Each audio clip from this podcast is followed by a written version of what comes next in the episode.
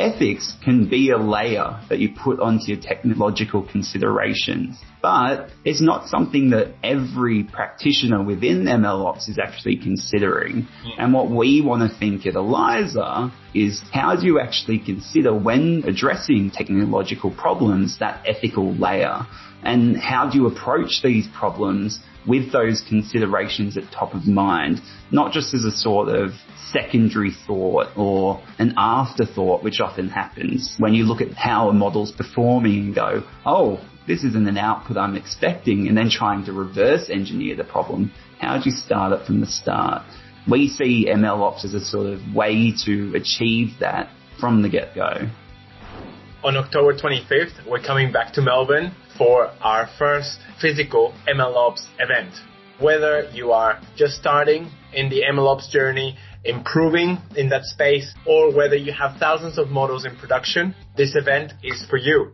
The type of things we're going to cover is MLOps for scale, and that scale can be number of models or the number of people in the team or the number of prediction and inferences that need to be made in an hour or a minute or a second. So how to create effective MLOps for all those scenarios. We're going to cover MLOps processes and team structures. How do we organize ourselves and the talent that we have in our organizations for better results in MLOps? We're going to be looking at creating efficient and effective MLOps pipelines in an end-to-end. What does the data look like, the feature stores, all the way to the model deployment, serving, monitoring, alerting, etc.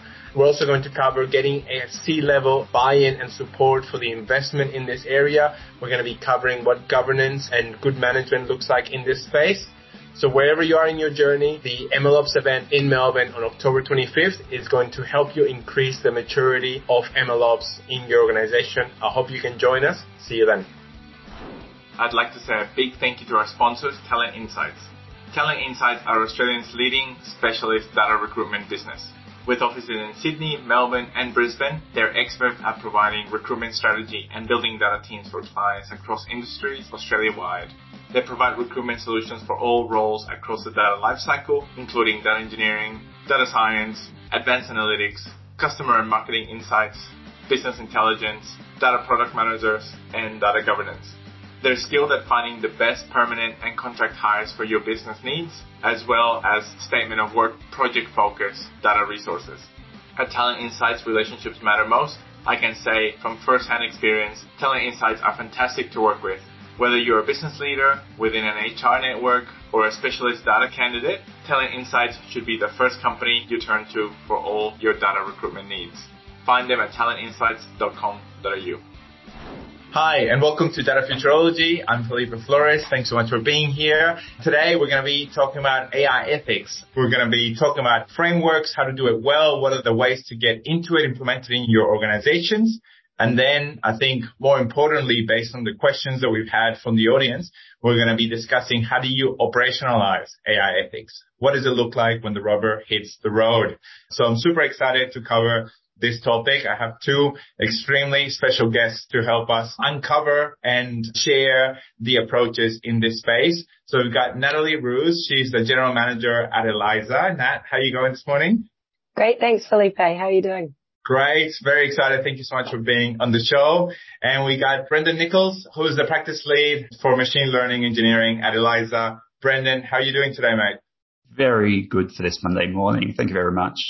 Yeah, thank you for taking the time. Uh, thanks for making it on a Monday morning, uh, early, early start, but this is, uh, this is fantastic. So great, great topic, uh, for us to cover. And as I mentioned before, like there's been so much interest in the community around how to do this and do this well? And how do we operationalize the AI, AI ethics piece? Um, cause that's, as, as the industry has matured, we've realized that that's where the value is in operationalizing, um, this technology. We want to do it in a, in an ethical, uh, way. So this is fantastic.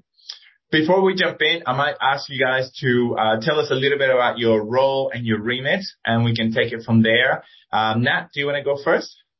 Sure. Thanks. Um, uh, so Eliiza is a specialist data science and machine learning consultancy across New Zealand and Australia. I'm the general manager.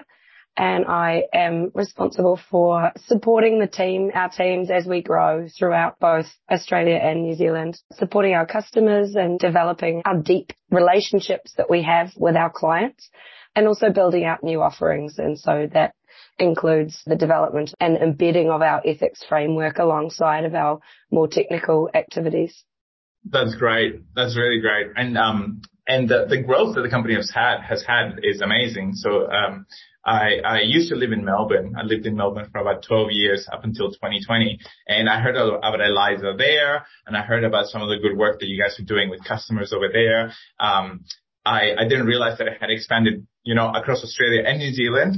But it was interesting because when I moved to Newcastle, where I am now, I met some of the uh, team at NIB and they were telling me how they work with Eliiza and the work, the good work that you guys have been doing there. So it's, um, yeah, it's great to see the, the good work that you guys are doing across so many different industries. Um, so excellent. This is going to be a great, great topic for us to discuss. Um, Brendan, how about from, from your side? Uh, your role, your remit, I think you're a bit um, newer at, at Eliiza, but you come with a wealth of experience, mate. So tell us a bit about that. no, thank you. Um, yes, so Brendan Nichols, um, as introduced, I'm the head of our machine learning engineering practice. Um, now, machine learning engineering can be many different things to many different people, and I think um, it's one of those areas within the industry that's reasonably new, but it is reasonably important. Um, I, I see it as a bit of a chicken and egg scenario. Data science came first because it was extremely accessible. You could do data science on your laptop. Um, you could perform your machine learning activities easily, do a little bit of experimentation. Machine learning engineering is the part where it takes over from that experimentation. How do you operationalize the models that your data science created? And then how do you put them through into your production systems? How do you give them to business users? How do you enable them within applications within your business as well? Um, so that's essentially my remit within the team. I've got an incredibly talented team of people who work across clients as well as internally building IP about how do we think best practice for MLOps looks. Um, so in, in, incredibly talented group of people. Um, we work across all different cloud platforms. We've got AWS, GCP, Azure experience as well as going into Dataiku and other more niche um, A, um, AI ML platforms. Um, so that's essentially my remit. Um, I have a strong passion for ethical and explainable AI, um, and looking forward to having a chat about it today. Right, that's excellent. That's fantastic. So let's let's jump in. So maybe we can start with a a little bit of background around how the two areas have have come to life in terms of one side, as you were mentioning, we've got MLOps. On the other side, we've got AI ethics, and they've been um, growing as the maturity in in our space in our industry has been increasing, and um, we've been able to go, as you were saying, from the from the experimentation to looking how to get value from the models or greater value from the models by operationalizing them and making them accessible to end users, to business customers, business users, etc. And then we've also been able to reflect and look back at the models that we've created and be able to see the implications that they're having in society. And I love the fact that, you know, as a, as an industry, as a, um, we're, we're as an industry, we're, we're questioning that um, about the impact, and we want to make sure that we're creating the society that we want to create instead of perpetuating um, things that we may not have liked about the past. So maybe let's let's talk a little bit about those those two areas. MLOps, the surgeons of MLOps, surgeons of AI ethics. Um, yeah, let's let's um, jump in. I see Brendan, you're smiling there, but no, I think uh, when you think about what ethics is, and I think when you think about what the principles of um, AI ethics are, one of the core, I think, pillars that AI ethics stands on is governance. So how do you actually govern what ethics in AI is? Mm-hmm. Um, and when you think about ML, ML ops, it's all about the operationalization of machine learning. So when you think of those two sort of definitions of ethics machine learning ops, they sort of go hand in hand together. One's about making sure that the ethical considerations are in place and one's making sure that there's structure around machine learning. And what you want to do with MLOps, so you're creating those well-defined frameworks, you're creating standards, processes, practices, building in technologies that format the model from experimentation through to production ethics can be a layer that you put onto your technological considerations, but it's not something that every practitioner within MLOps is actually considering. Yeah. And what we want to think at Eliiza is how do you actually consider when addressing technological problems that ethical layer? And how do you approach these problems with those considerations at top of mind, not just as a sort of secondary thought or an afterthought, which often happens when you look at how a model's performing and go, oh, this isn't an output I'm expecting, and then trying to reverse engineer the problem. How do you start it from the start? We see MLOps as a sort of way to achieve that from the get-go. And Nat, did you want to talk a bit more about that? Yeah, that'd be great. Yeah, absolutely. Uh, really well said, Brendan, I reckon. Um, at Eliiza, we tend to be pretty passionate people and, um, and, and we like to do the right thing. And I, I think at the bottom, everybody wants to do the, the right thing. Um, just sort of having a good way to make sure that you, that you don't accidentally do the wrong thing, I think is, is, is what we're really sort of talking about. It doesn't have to be massively overly complicated. It just has to be a start and just thinking about things consciously. Um, when we started thinking about, um, we've often embedded ethics into our projects, kind of just as a matter of course when we look at, um, you know, facial recognition data or um, any kind of demographic data. But just it's just good practice to make sure that you've got a good um, good balance of of groups across your population, across your input data. Um, but then we started thinking, okay, so but how do we make sure that that's kind of um, embedded and not just kind of you know in, incumbent on on one person to to think about doing that in this certain case. So we started to to look around, and there's a few frameworks out there um, that are that are really useful you know, the Australian AI, um, AI ethics framework is a really, really useful resource. Um, but even then again, I think it's really, um, useful to think about how do you take that framework and what do you then do with that? Um, and it does start, you know, from the very beginning, from the very start of problem formulation. You know, if you haven't thought about what the risks might possibly be, you might end up building something that you actually would have designed the problem in a different way if you'd been thinking about it up front. So it's like Brendan said, it's not something that you can kind of reverse engineer and, and, and sort of bolt on at the end. Well, it, it is, and that's better than nothing, but it's certainly a lot easier if you're considering it right from the start.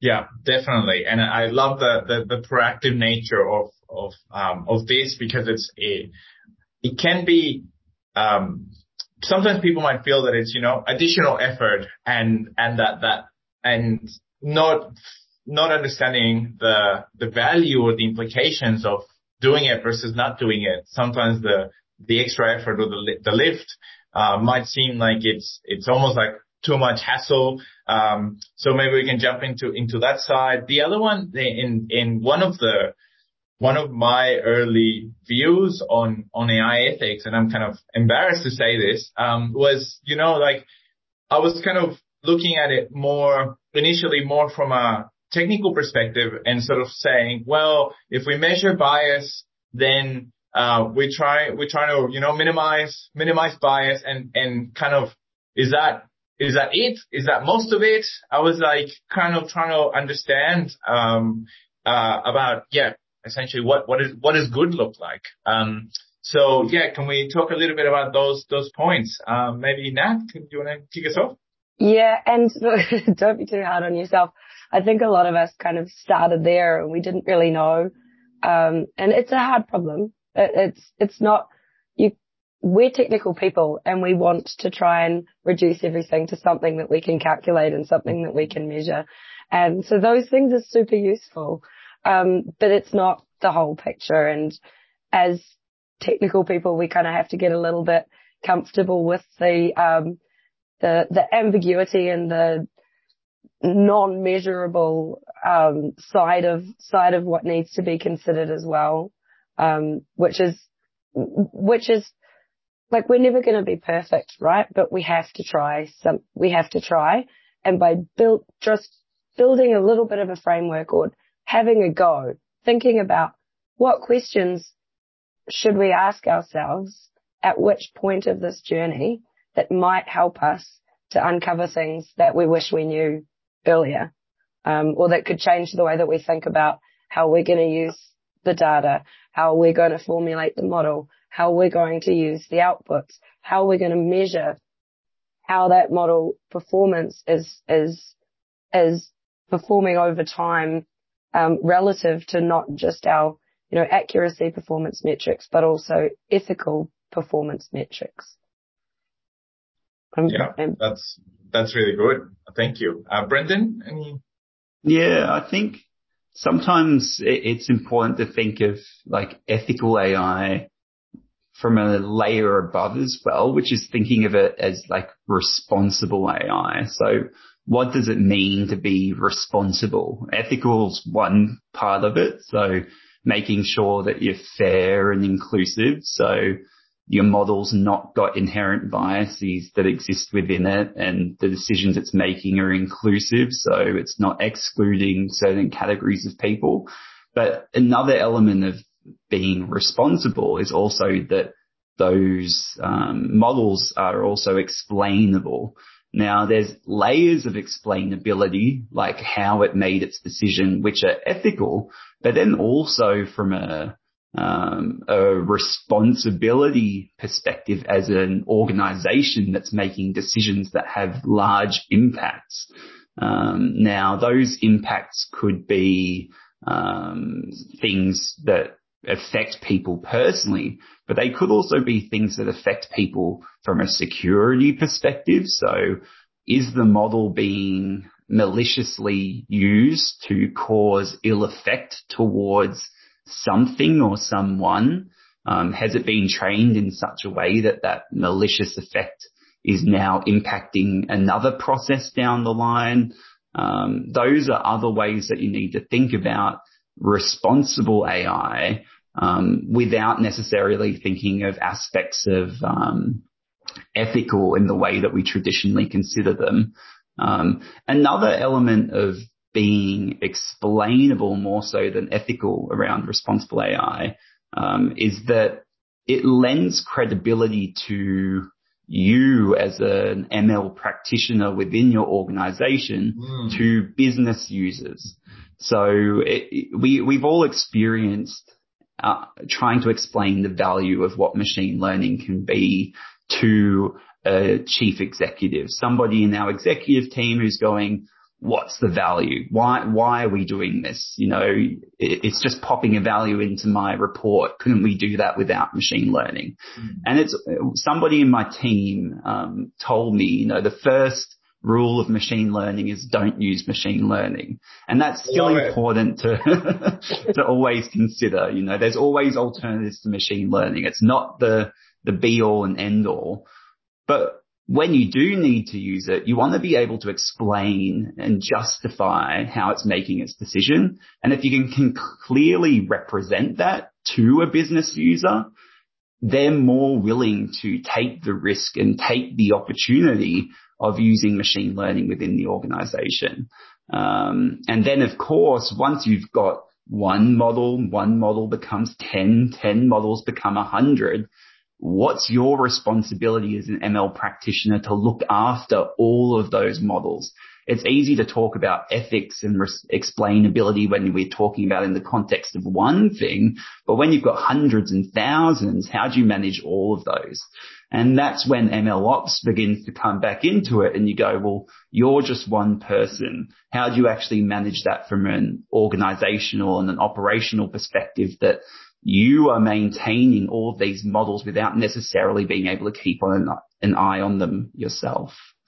Yeah. Yes, that that scale is um is, is critical, right? And that's that's where um so much of the power comes. But you're gonna do it in a in a time leverage way, being able to manage and maintain all those models, and and do it in a in a people leverage way. So ideally, having you know, a reasonable sized team to be able to look after a thousand models in production or, or more is, is, in my view, kind of the, the, the aim. Um, but before we, we jump into that, I wanted to ask about the, um, about bringing AI ethics or responsible ethic, uh, responsible AI frameworks, bringing them down to the, um, creation of the models and, and some of the, challenges there or the gotchas in that space, um, or some of the lessons, uh, the lessons learned that you guys may have around how, how do, how do people that are building, um, the models, either from a technical perspective or from a stakeholder perspective, how, how to, um, how do, how does that change the the development of models, what decisions are different, and yeah, can we spend a little bit of time on on that front? Um, maybe Nat, do you want to kick us off with with that? How yeah, how to bring the the frameworks to development? Yeah, and I think some of the non technical sort of side of things is really just asking questions, um, and and it doesn't need to be much more complicated than that. Where did this data come from? What under what conditions was it collected, therefore, mm-hmm. you know, and what other uses are, you know, stipulated by the data collection policy? Mm-hmm. Are we even allowed to use this data for something different to a, a, a different purpose for what it was initially collected? Um, and that's, I mean, that sounds so simple, but I think so many people don't even consider that, um, that data that they have might have really only been collected for a, a single use and, and a lot of applications actually specifically prevent use of it for, you know, second, third order applications. hundred percent. Sorry, sorry to interrupt. Just, I, in my day job, I work in healthcare and, and the, two points that you just described were two of some of the some of the biggest scandals um, around um, internationally. So, for example, DeepMind in the US got all this data from the NHS to be able to predict, you know, people's health and be able um, to provide them better support. But the the the issue that they found themselves there was that there was no consent um, right. of, of the person's data to be able to share be shared um, for for that purpose. Um, and then there, there's other other issues that we saw in the in the US where people were being um, having their health predicted uh, to see what type of support they they needed, um, but there was problems around the using data as a as a proxy, and in this particular case, it was healthcare spend as a proxy of um, how healthy somebody was. So essentially, they were offering more support uh, to the people that had spent the most because that's where they could get the greater savings um, but there was, in that case, no, no data um, specifically around a person's health. It was all about the, how much they had spent on healthcare.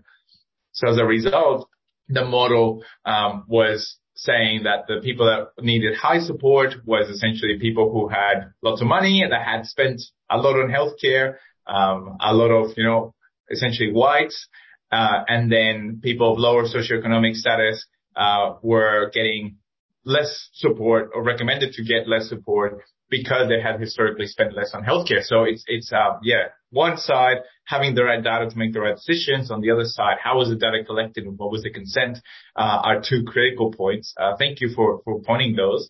Um, and, but sorry, yeah, I interrupted. So those, those two key ones, um, Nat, please, please continue.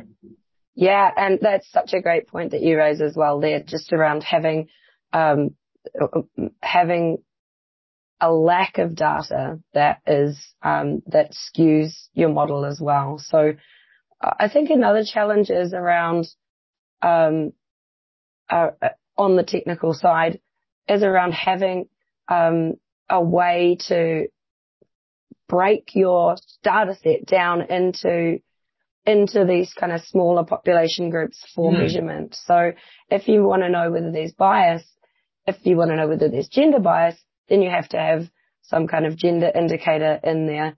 Um, and so either you've got demographic data, which is a proxy at best, um, for, you know, real kind of groupings that you'd want to kind of to, to measure amongst people, um, or you don't. And then how do you actually identify what groupings you have and whether you've got firstly the right representation across those groups in your input training set, um, and secondly, um, that performance uh, in your output, uh, in your model output.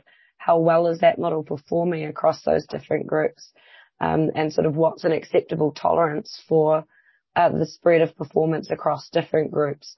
Um, so that's another uh, an interesting challenge um, and something that I don't think that you can just say, oh, we've got this demographic data, we'll just use that and that will do. I think um, doing this properly does add um, extra effort to your model development process. Um, but I think I think mostly it's just around curiosity, being curious about what's going on. Firstly, in the data that you've collected, and then being curious about how your model has learnt um, and what it's learnt about different groups of people, um, and then how it um, how it performs um, on on new data for different groups of people. I think are, are just really important things. Um, and and Brendan can talk a bit then about um, you know different methods for explainability and and things like that. Brendan? Yeah, explainability and then uh, operationalizing and then keeping track of those um, ethical perspectives once the model is in production and it's getting new data, um, and and you know how to how to um, keep an eye on how that what that, that new data looks like versus the training data, and are we still within the responsible parameters that we wanted to? Um, yeah, yeah, sorry, Brendan. Not, not, not yeah, no questions this morning. no, it's it's all very interesting stuff, and I think you know, as Nat said, it, it is an investment to start thinking about uh, implementing ethical considerations into your ML development process. But it's not necessarily an investment that you're going to have to make every single time you do this. So there's ways that you can bring in testing automation for those non-functional requirements um, into your modeling process. So stuff like bias you can implementing, uh, you know, testing automation pipelines for testing biases against your model is possible. It's not something you'll have to manually test every single time you do a model. Um, so although it's an initial um, consideration you'll have to make, um, this is something that you can make once and then maybe a little bit of tweaking down the line, um, but you'll get clear answers and you'll be able to do that across all different types of models you have in the future. Um, one other easy sort of gotcha that people seem to always make is that that ethical metadata, that stuff like how risky is it to be building a model on this sort of data? You know, how socially acceptable is it? Mm. How sensitive are people to being yes. predicted based on that stuff you know, we talk about it theoretically, can actually be stored as metadata. You, you don't need to look at it from a um, theoretical perspective every time you're talking about it. Just store it.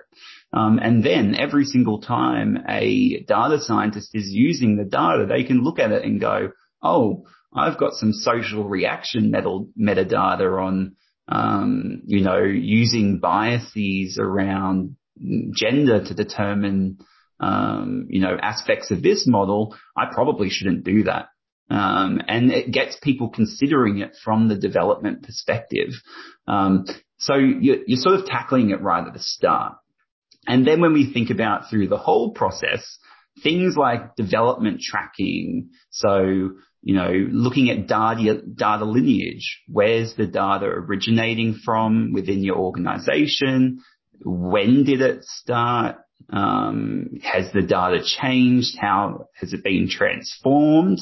Um, are those transformations also ethical transformations? Those things can be fed through into an MLOps system as well, um, built into features. Um, and then once it's actually, you know, your data lineage, you can then consider model tracking. So what's the origin of the model? When was it created? How's it performing over time? Um, what sort of models are contributing to it? What sort of features are contributing to it? And then the output. Um, all of those things can be implemented into an MLOps system as well. And I think it's important to consider not only just the ML stuff when you're considering an MLOps system, but also the data and the outputs and looking at where they start and where they end and who they're going to. Oh, man, Yeah. Music to my ears. That's, um, yeah, spot, spot on. Um, I was, um, I remember I was trying to get some, um, at work, I was trying to get some investment for this area for, for MLOps. And I got some, some of the questions were like, why do we need to do all this stuff? Like, doesn't, doesn't the model just do it? And, um, mm. and my response was like, if you had people, um, say frontline employees making decisions for hundreds or thousands of customers in a month or in a year, wouldn't you want them to get regular training or be updated on the policies or to understand how our customer base uh, is changing, uh, the type of decisions that we want to make as an organization, they should get kind of regular training and updates and reminders about that stuff. I was like, MLOps, we're doing that. We're doing that for machine learning. Um, we're tracking it. We can manage by exception. We can get more scale, or manage by exception when there's issues. We can get scale.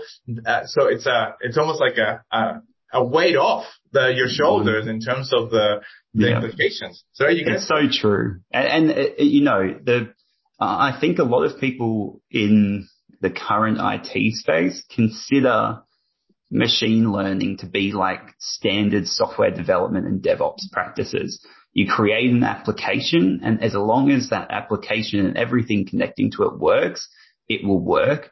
But that's not the case. It, the basic assumption of artificial intelligence is that it's never truly complete. So I, I see it as we've currently got CI, CD.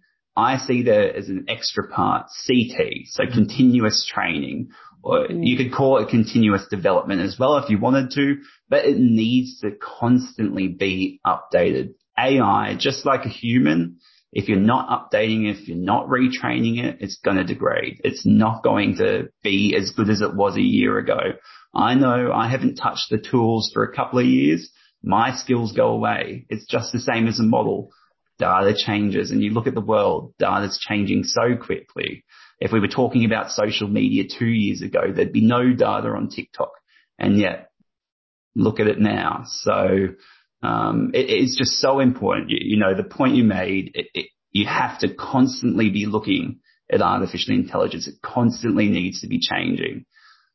Oh, mate, and and the the point that that you made was definitely something that I found as a as a key or as a gate opener for discussions with software engineers working or coming into the space, working with, for example, with my teams that from a software engineering perspective are saying, if I lock down the code and I track the code and I know that the code works, then everything's going to be fine. And it's like, well, no, the, the inputs, the data can drastically change. And as, as a result, get drastically different results. Um, where, yeah, and, and in those discussions, uh, we came up with, with an example to say, because we're in healthcare. So we're saying if we build a predictive model to predict, say, people's health, and we're only showing it people between 20 years old and 40 years old, and it learns about that. Then we put it into production, and it's suddenly getting um, information about people that are 60 years old and above. The model's not going to say, "Hey, hey, hey, hang on, I haven't seen people like this before. I don't really know what I'm doing." It's just going to try and take a guess, and it's all going to, you know, work. As in, like the the inferences are going to be done, but how good are they? That's that's the um, the part that you need to sort of layer on top. And does it does the incoming data in production line up with the data on and training? Uh, Nat, a few a few notes there. Any um, thoughts? Yes, a couple of really amazing, really great uh, examples there, and and um, kind of um, metaphors. But um, yeah, I think the um, that comes back to the responsibility aspect, right? Like we have a responsibility by creating this to make sure that it's performing the best that it can over time, not just once. And for an organization to have a model in production they have a responsibility to make sure that that's performing well and that they're understanding how that's performing and how that performance is changing over time. Uh, I just think it's, we don't really sort of talk about that that much these days, but I do think that it is irresponsible to have a model running in production without that level of oversight over it. Yeah, so true, so true. Just yeah, just like you wouldn't have a a human, um, you know, making customer decisions without training yeah. or yeah alignment to policies. Yeah, totally, totally agree. And um, so for for the people uh, listening and, and watching and wanting to get into the the space, um, both from a responsible AI perspective, from an MLOps perspective, where um, where can they start? Where's a, a good a good place that you guys recommend um, where they could start their journey or or, or further their journey? So we've um, so Eliiza's began to um, sponsor and um, um host um, a meetup around the community called MLOps.community. Um, now okay. this is a global community organization that we've been watching for a little while, and they've got some incredible resources around ethical AI, responsible AI. Um, so if you do go to their website, mlops.community, you'll see some of those incredible talks that they've got some experts in the field discussing how MLOps systems can um, be in place around um, responsible AI, ethical AI frameworks, etc. Um, also, if you're in Melbourne, um, we are going to begin hosting a meetup every um, second um, I should have thought of this Wednesday um, of the um, month. Um, so please, um, if you are around, we'd love to have you um, check out the MLOps.community website and you can find the details for the meetup and make sure I actually gave the right day. but we will be there. and there's plenty more resources from that as well. Yeah, thanks, Brendan. I'm definitely going to try and make it to Melbourne for one of those meetups. It sounds really great. Um, and really nice to see the community kind of coming back to in person again. Um, we, um, also Brendan and I are always open for a chat. if anybody wants to hit us up on, on LinkedIn or, um, or anything, um, or hit us up on the Eliiza website, we're always keen to have a chat with, with like-minded people and, and share our experiences. Um, also, we will, um, Eliiza, our CEO, James, from Eliiza previously hosted a, podcast called um, AI Australia, uh, and we are actually going to be relaunching that very soon, um, but with a and with a particular focus around responsible AI as well.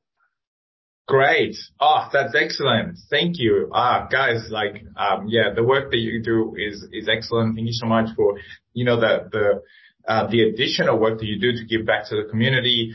Um, on the on the meetup side uh, for MLOps, offering you know your your time and for people to be able to connect and, pick your brains is fantastic. Bringing more conversations around ethical and responsible AI um, through through the podcast, I think that's that's fantastic. Um, and I do know that you guys. Uh, also got something else in the in the works where you're uh, to be hosting a hackathon soon. Can you tell us a little bit about that? Yeah, so IntelliHQ is a, a not-for-profit organization supporting innovation in healthcare. Um, and we are going to be hosting a hackathon for them, um, for, for healthcare, um, professionals, um, to, to drive understanding of what can be done with healthcare data sets. Obviously, um, healthcare data sets that have been, uh, you know, specifically uh, in, obtained with the consent to be used for for innovation. But um, yeah, so we're going to be hosting, I think, in two or three of our locations um, across Australia, um, uh, hosting the, the, this hackathon, um, and also providing subject matter expertise from the perspective of both model development and also um, ethics um, facilitation. Phenomenal. And where, where can people find that more information about the, the hackathon? Uh, that's on the intellihq.com.au website. Great, great. And we'll add the links uh, to everything that you've mentioned. We'll add them to the show notes. Um, uh, so um, yeah, and uh, we'll, we'll include um, maybe the the links to your LinkedIn as well for people to reach out. And Nat, Brendan, thank you so much. Um, that was, yeah, so much fun. Like so interesting, uh, the work that you guys are doing. Uh, thank you for uh, everything that, as I mentioned before, everything that you're sharing with the community, which is obviously above and beyond, uh, the great work that you're doing. And, uh, thank you. Thank you for the work and thanks for spending some time with us, helping us understand, um, and, and better prepare ourselves for operationalizing responsible AI. No, thank you very much for having us. Um, looking forward to talking more about it, the Scaling AI with MLOps um, conference.